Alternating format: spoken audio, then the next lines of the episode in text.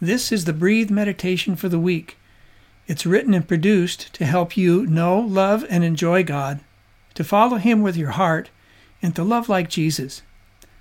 For six episodes, we're looking at what the Bible says about how we can weather headwinds and hardship. And in this episode, we learn to sit and listen.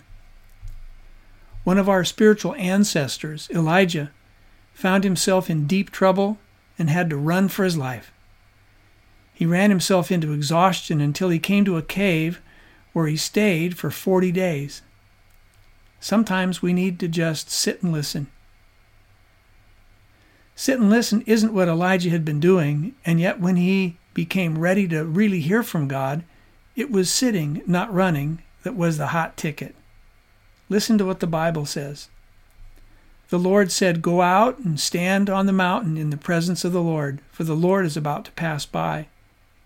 Then a great and powerful wind tore the mountains apart and shattered the rocks before the Lord, but the Lord was not in the wind. After the wind there was an earthquake, but the Lord was not in the earthquake. And after the earthquake came a fire, but the Lord was not in the fire. And after the fire came a gentle whisper. When Elijah heard it, he pulled his cloak over his face and went out and stood at the mouth of the cave. Sit and listen it's so counter to how we want to respond. If you're like me or Elijah, we want to run from it, avoid it, or pretend it's not there. Sometimes we need to listen to the wind rather than fix the problem.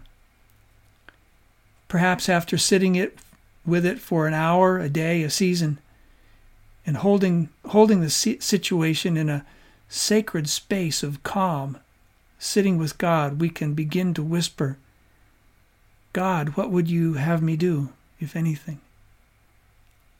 Prayer. In many ways, I'm a runner, Lord, from my problems, consequences, from you, and the last thing I'm comfortable doing is sitting and listening to you. Yet it seems my way rarely fixes things. Help me slow down, sit, and listen.